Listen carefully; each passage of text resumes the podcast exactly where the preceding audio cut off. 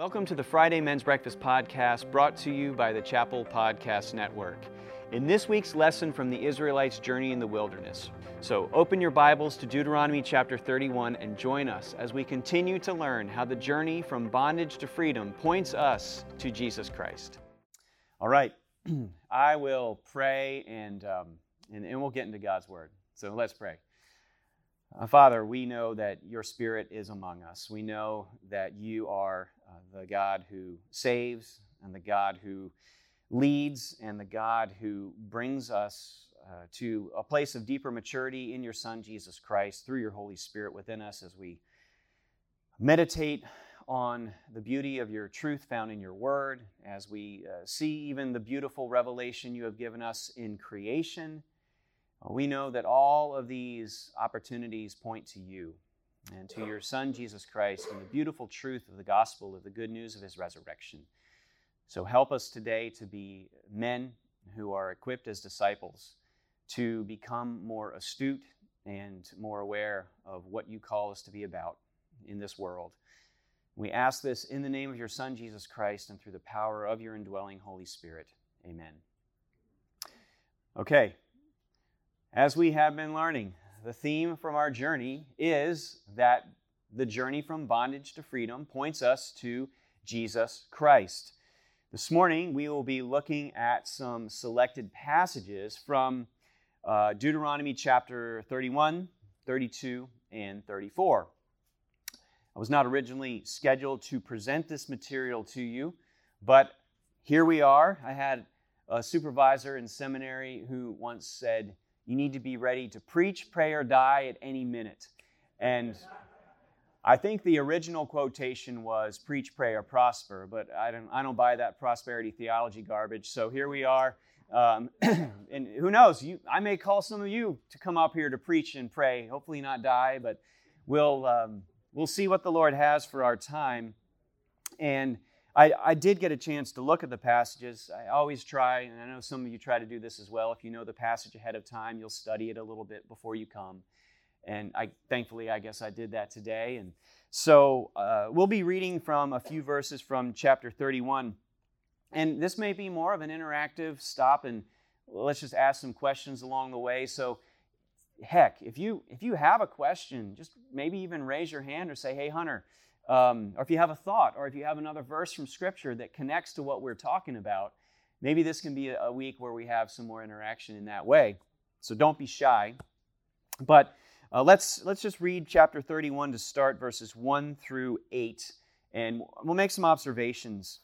Um, and this is really coming to the end. I, I should have included a map. I'm so sorry you guys have been deprived of maps now for two weeks or so. I think you're really you're really hungry for maps, um, we'll have a map next week because we, it gets really good. The, the conclusion of our study next week really will look at Joshua chapter 1 and part of Joshua chapter 3 and 4, where the Israelites actually cross the Jordan River and move into the, the heart of this land that God promised his people, the land of Canaan. And it's just a beautiful moment of finally we're here. Um, but for now, we're still on that eastern side of the river of Jordan in the plain of Moab. And Moses is again giving this wonderful pep talk to the people before they take possession of the promised land. And this great uh, marriage renewal of sorts of the covenant, of reminding the people this is who God has called you to be. He's called you out of the land of slavery to give you this new land where you can enjoy the freedom of worshiping Yahweh. And Moses is also recognizing that his time is coming to an end. And we'll read about that this morning. So, chapter 31, verses 1 through 8. So Moses continued to speak these words to all Israel. And he said to them, I am 120 years old today. I don't know if that means that like that day was his birthday. We, we, we don't know that. I think he's saying on this particular day, I'm 120 years old. The point is, he's up there in age. He's, you could say he's past his prime. And Moses recognizes that his time eh, living on earth and leading the nation of Israel through this experience is coming to an end. I am no longer able to go out and come in, the Lord has said to me, You shall not go over this Jordan. And that's a sad statement for Moses to make, right? The recognition that back 40 years before, when the people were frustrated, they didn't have water, Moses was frustrated, and God said to him, Speak to the rock, and the rock will usher forth water. In frustration, Moses struck the rock with his staff twice. And in that, provided an example to the Israelites, not of self control and of spiritual leadership, but of just like them, one of complaint and anger and frustration. And because of the high standard that God set for his servant Moses, the consequences were also high. And God said, You will not be able to enter into the promised land. Verse 3 The Lord your God himself will go over before you. He will destroy these nations before you, so that you shall dispossess them, and Joshua will go over at your head, as the Lord has spoken. So Moses is reminding the Israelites of what's really, who really is their true king, their true leader. And that is who? It's the Lord, it's God. He is the one that they are ultimately following. Moses is just his representative. Joshua would just be his representative. But God is the one because Moses wanted the people to have confidence in him, recognizing all that he had taken them through and all that he wanted to provide for them in the nation, in the land of Canaan. And um, they were going to dispossess the people, which is the same word as possess, it's just used in, in the opposite way. So, Dale, a few months or weeks back, said in order for a possession to take place, dispossession must take place first.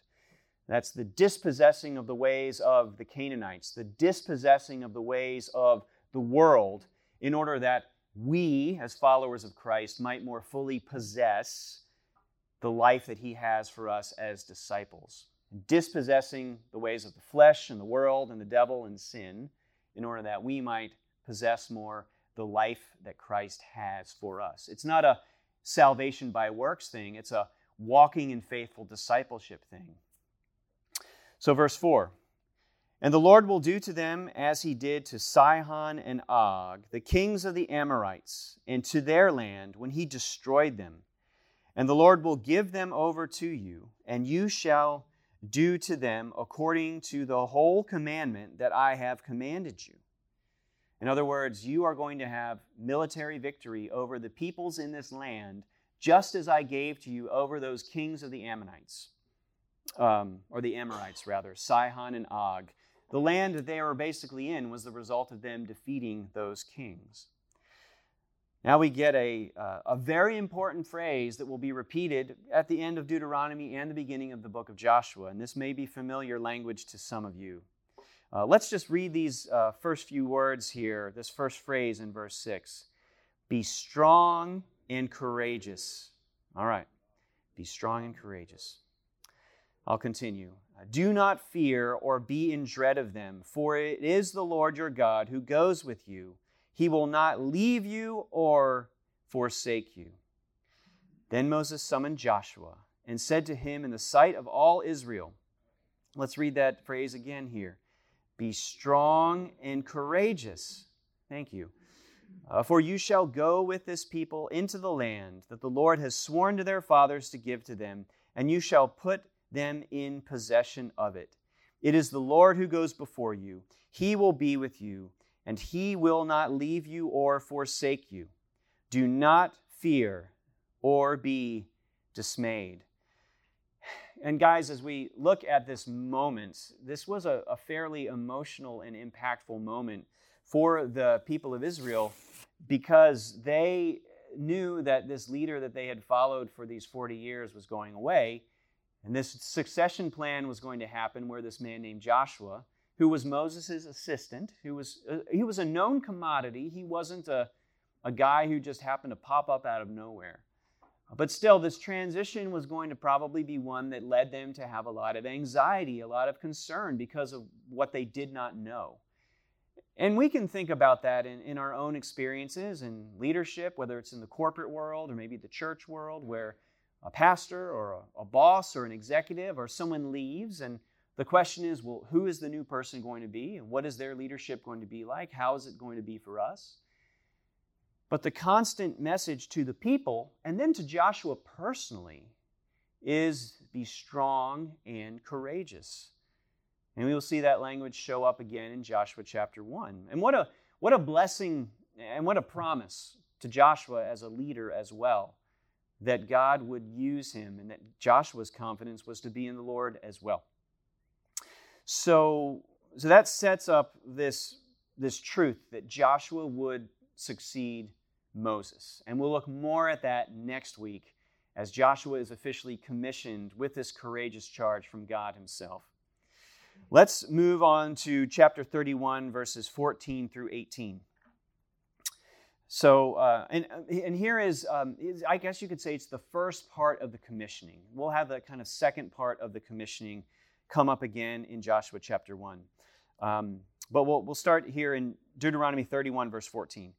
And the Lord said to Moses, Behold, the days approach when you must die. Okay, now that would seem obvious enough. What God is really saying is, it's close. You're really close. 120 years, Moses, you, you got to know that it's close. Uh, be, um, call Joshua and present yourselves in the tent of meeting that I may commission him.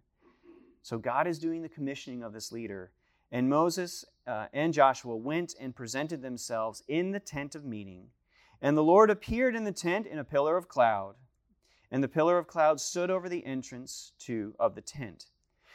And the Lord said to Moses, Behold, you are about to lie down with your fathers. That's a euphemism for death. Then uh, this people will rise and whore after the foreign gods among them in the land that they are entering and they will forsake me and break my covenant that I have made with them. Then my anger will be kindled against them in that day, and I will forsake them and hide my face from them, and they will be devoured. And many evils and troubles will come upon them, so that they will say in that day, Have not these evils come upon us, because our God is not among us? And I will surely hide my face in that day because of all the evil that they have done, because they have turned to other gods. And then verse 23 And the Lord commissioned Joshua the son of Nun and said, Be strong and courageous, for you shall bring the people of, uh, of Israel into the land that I swore to give to them. I will be with you. Um, interesting as we read those verses in, in juxtaposition with each other. Um, you would hope that everything was going to be uh, Moses, I want to give you some really, really good news here at the end of your life, right? I want to give you an, a, a very optimistic picture of what life is going to be like for these people that you have suffered with for 40 years in the wilderness. And, um, and we are on the cusp of this promised land, which, by the way, you're not going to be able to enter, but they will. And oh, by the way, when they enter into it, eventually they're going to, the language is very explicit in and almost salacious here. They're going to whore after other gods.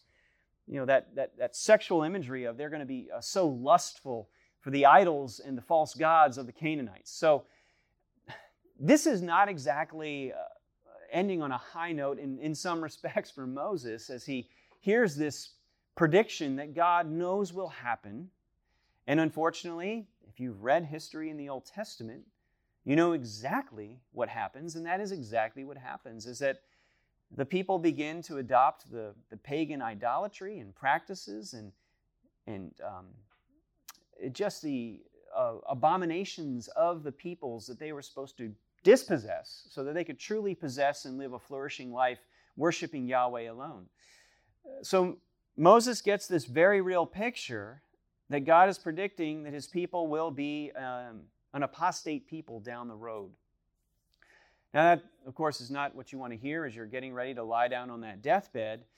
But as we think about the history of God's people, we know that this would happen, and God uses some very powerful language and some very frightening language about hiding his face and really, in, in a sense, withdrawing his felt presence. I mean, he was always with his people, but they would not feel that presence. They would feel almost an absence as God would hide his face. And that doesn't mean he's playing a game of hide and seek. That means he is uh, withdrawing his hand of blessing upon his disobedient people so that they will feel the weight of what they have done and the consequences of their sin.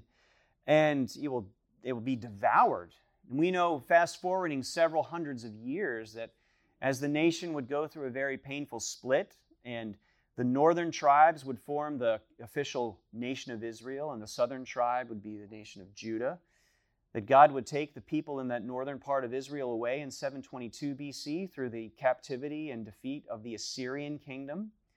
And then we know in 586 BC, after several years of really fighting and oppression from the Babylonian Empire, that the king Nebuchadnezzar would lead a, a nasty um, destruction of the city of Jerusalem, and it would be completely destroyed in 586 BC. And those people of Judah were taken into captivity into Babylon. As an example of the consequences of the ongoing downward spiral of the sin that God had to step in in loving discipline of his people and say, You are going to experience some of these painful consequences.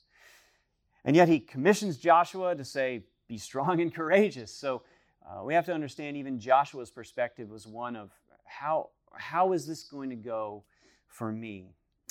Um, as we uh, look at the, the passages that follow, we have a very interesting song here at the end of Deuteronomy in chapter 32.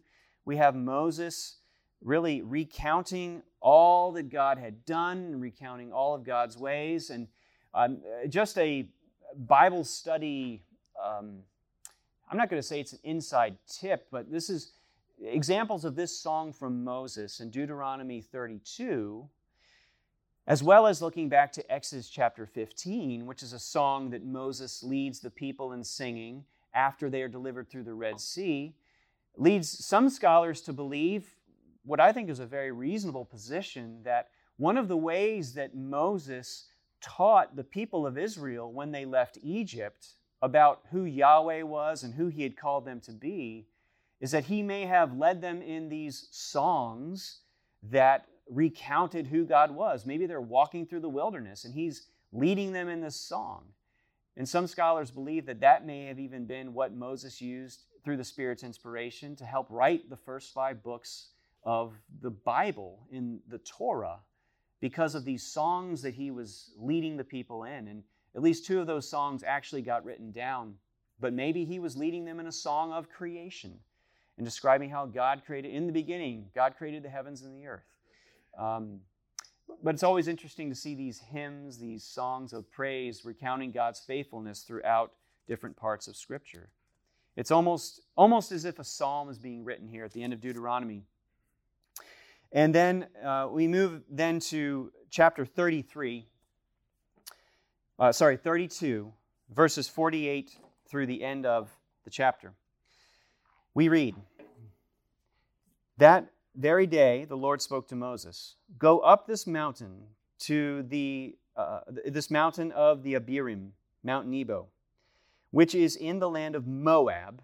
And God's going to repeat that. It's in the land of Moab, uh, opposite Jericho, and view the land of Canaan, which I am giving to the people of Israel for a possession, and die on the mountain which you go up, and be gathered to your people, as Aaron your brother died on Mount Hor and was gathered to his people.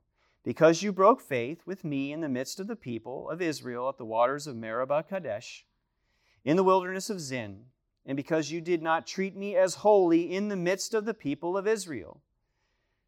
For you shall see the land before you, but you shall not go there, into the land that I am giving to the people of Israel.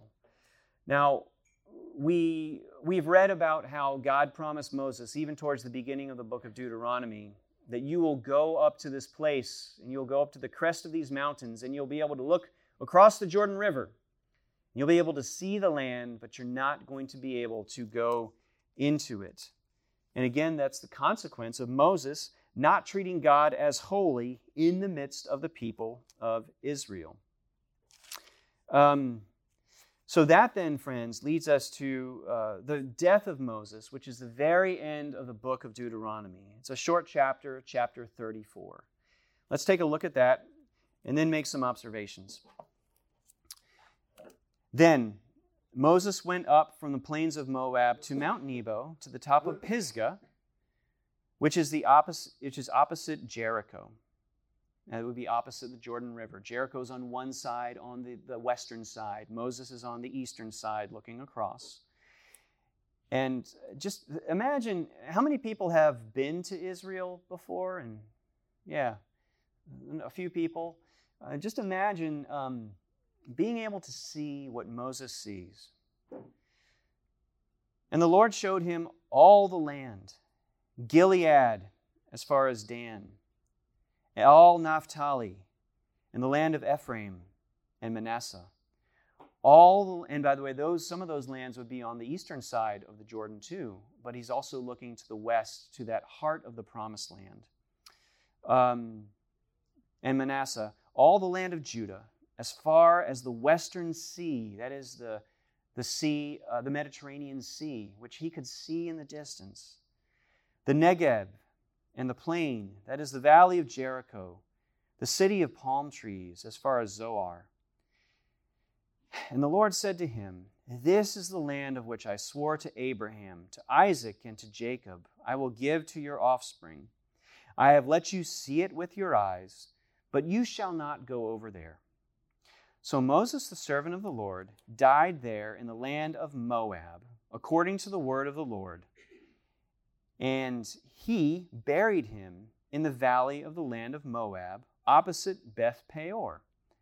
But no one knows the place of his burial to this day. Moses was 120 years old when he died. His eye was undimmed and his vigor unabated. And the people of Israel wept for Moses in the plains of Moab 30 days. Then the days of weeping and mourning for Moses ended. And Joshua the son of Nun was full of the spirit of wisdom, for Moses had laid hands on him. So the people of Israel obeyed him and did as the Lord had commanded Moses. And there was and there was not there has not arisen a prophet since in Israel like Moses, whom the Lord knew face to face. None like him for all the signs and wonders that the Lord sent him to do in the land of Egypt to Pharaoh and to all his servants and to all his land, and for all the mighty power and all the great deeds of terror that Moses did in the sight of all Israel. That, friends, concludes the book of Deuteronomy. Um, as we think back about this final section, I am interested to read in thinking about Moses. While he is old, he is past his prime. Still, we find that his eye was undimmed, his vigor unabated. That shows that in some respects, he may have had more time left. He had the energy and the resources that God had empowered him to have as a leader for these people. But his time on earth had come to an end. And fascinating to think that God himself is the one that buried Moses. Did you catch that? That God somehow did this, almost like God, who has no hands, at least not until the person of Jesus, just as that same God created out of the dust man at the very beginning of Genesis, and now returns his prophet, his leader, to that dust. It's, it's just fascinating to me. But it even shows, I, I think, I'm going on maybe some homiletical thin ice here. Um, I believe that Moses really did have a special place in God's heart. And he was not perfect, he certainly fell short, and God required much of him. And the consequences for Moses' sin in certain moments was great, and the, he wasn't able to enter the land. But for God to, to personally bury this, this servant of his, this prophet of his, I think is an intimate moment. Interestingly, we find that no one knows the place of his burial to this day. Uh, Brian, what was the, the New Testament book that we, the book of Jude? All right. So this is a little on the spot. Let's see. Um, Brian, would you mind just reading in a loud voice? I think it's Jude, verse 9.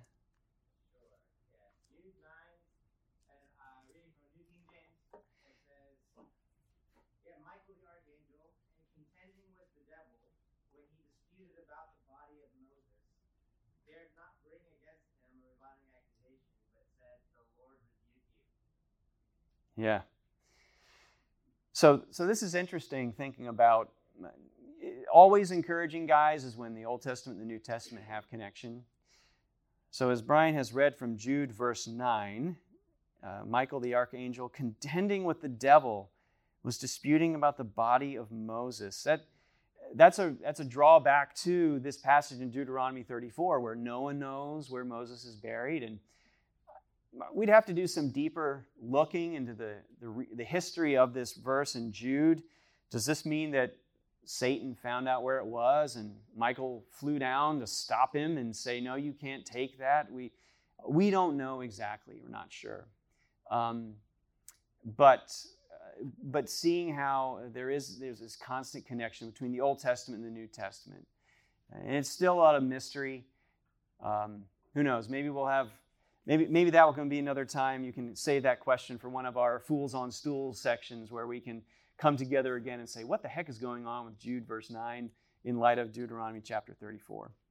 Um, so there is a there's another connection that I think is really uh, showing how God is gracious um, in in this, and then we'll get to some some principles, and we'll have some more ample time for you to discuss around your tables. Uh, but obviously, we see this wonderful setup of Joshua being prayed for, and filled with the Spirit, which is essential in any leadership endeavor that we do.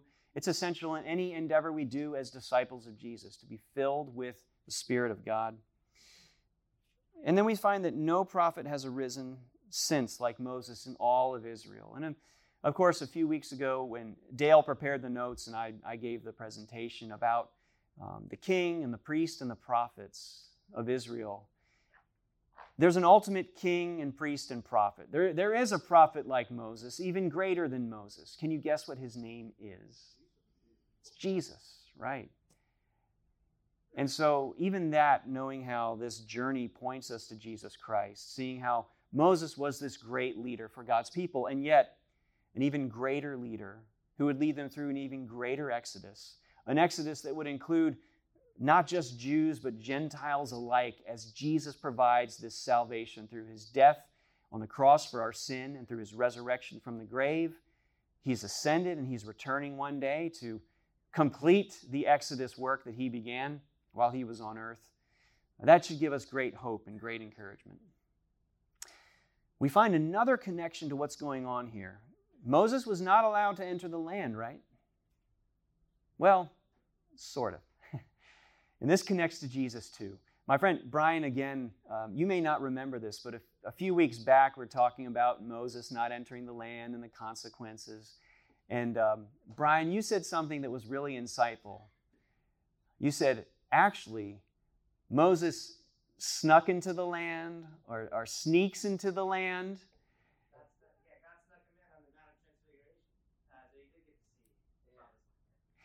So I'd like us to just take a quick look at Mark chapter 9, which uh, is a great account of this event in the life and ministry of Jesus called the Transfiguration. um, and it, there's something special about this too as we look at this in light of the whole Gospel of Mark. Some of you may have been with us when we studied through the Gospel of Mark at the men's breakfast maybe two, two or three years ago. Um, but I'll just, I'll just read the first few verses of um, chapter 9, starting in verse 1. And he said to them, that is Jesus talking to his disciples, Truly I say to you, there are some standing here who will not taste death until they see the kingdom of God after it has come with power. And that's pointing to what happens now, what happens next. And after six days, Jesus took with him Peter, James, and John and led them up on a high mountain by themselves. And he was transfigured before them, and his clothes became radiant, intensely white, as no one on earth could bleach them. And there appeared to them Elijah with Moses. And they were talking with Jesus. Wow. and this would have been a mind blowing, paradigm shifting, unimaginable moment in the lives of these three Jewish men who looked to the teaching of these great people Elijah representing the prophets, Moses representing the law, And they're talking with their rabbi, Jesus, who's lit up like a Christmas tree in downtown Colonial Williamsburg, except even brighter and even whiter. And so, in shock, Jesus does, or Peter does not know what else to say. And he, he says to Jesus, Rabbi, uh, it is good that we are here. well, yeah, I would think so. But again, we wouldn't have known what to say either. Uh, let us make three tents one for you, and one for Moses, and one for Elijah. For he did not know what to say, for they were terrified. And we find here verse 7 this is actually, if you look at all of the number of verses that come before Mark 9 7, and all the verses in Mark that come after Mark 9 7, Mark 9 7 is actually the very middle verse in the book of Mark.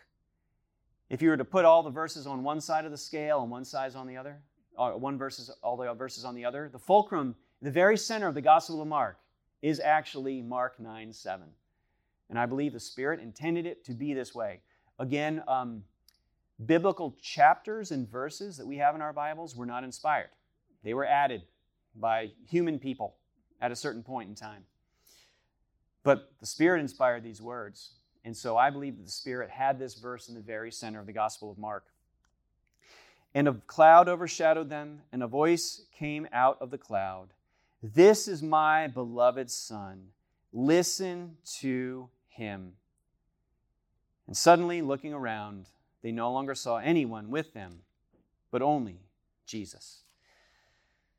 So, uh, this came to mind as we're thinking about Moses dying, his body, no one knows where it is, but yet somehow Michael and Satan are arguing over that in some way in the New Testament. But but how there's no prophet that's ever risen like Moses, but yet there would be even a greater, a greater prophet, that would be Jesus. And even though Moses was not able to get into the land during his physical life, he was able to, as Brian said, he snuck into the land in the transfiguration. He was able to, to covertly get in the land. And so Moses is actually in the land after all. And I think that even shows God graciously allowing this faithful prophet to point people continually to the Messiah Jesus, the prophet that was like him, that was to come, so that these disciples on this Mount of Transfiguration, Moses was continuing to do God's work even after he'd passed away, to point people to the Messiah, to Jesus himself, so that their ears would be open and the voice of God himself would say, This is my beloved Son. Listen to him. So, what do we do with all of that? What do we do with all of the lessons that we've had from the book of Deuteronomy as we've looked at Moses' life?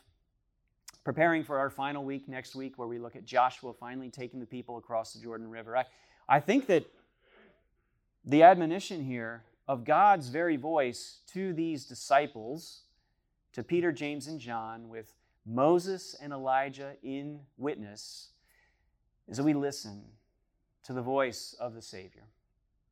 We listen to the voice of Jesus when Jesus speaks out about how we are conducting our lives. We listen to the voice of Jesus when Jesus speaks out about where our thoughts go.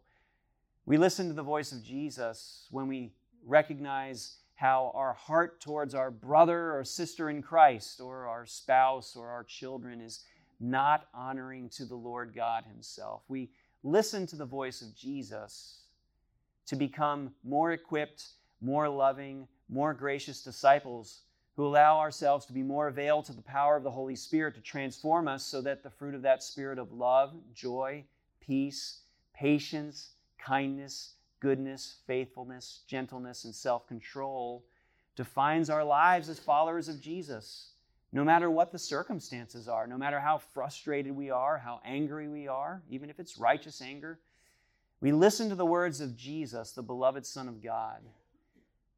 Because even after he died, Moses, sneaking into the promised land, is witnessing these words in this moment and continuing even to point us today as followers of Christ to Jesus himself. So that's what I feel led to share this morning. Um, thank you. Um, next week, we will have our final week. Everyone hold up their their index finger. One more week. We'll look at Joshua, actually be parts of chapters 1, 3, and 4. where we actually be crossing the Jordan River. And our journey, at least as far as we're studying this story, will be complete. But our journey, of course, continues. So I'll pray for you and uh, just enjoy uh, some time around your tables, just talking about this. I don't have any questions, but um, but maybe you can ask yourself or yourselves, um, where where do you hear the voice of Jesus? How do you understand uh, what He's asking you to do? And maybe there's an, a specific area of your life where you're struggling to understand what is the beloved Son of God to whom we are to listen, telling you in a moment. Maybe it's with a relationship with a family member or a neighbor, or maybe it's a vocational challenge you're going through. But then you can pray for one another, and then we'll, uh, we'll be dismissed to come back next week. So let me pray.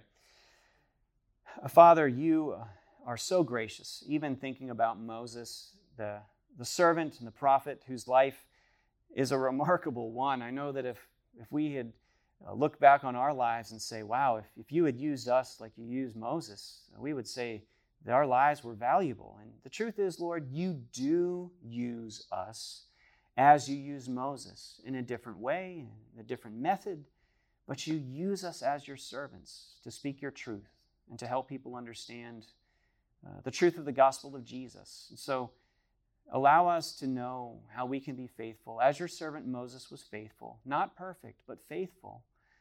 Allow us to know how we too can hear the voice of your beloved Son through the words even of the scriptures going back into the Old Testament, which point to him. We're so grateful for the consistency of your word, the consistency of the, the story of the gospel that has intersected our lives and brought us to faith in Christ. Help us to walk with him and listen to him, to shema, to listen and obey. We ask this in the name of Jesus. Amen. Thanks for joining us today. For more information on the Williamsburg Friday Men's Breakfast, please visit wcchapel.org slash men's breakfast. I hope you'll join us again next week for the next installment of our journey with the Israelites through the wilderness. Until then, God bless and have a great week.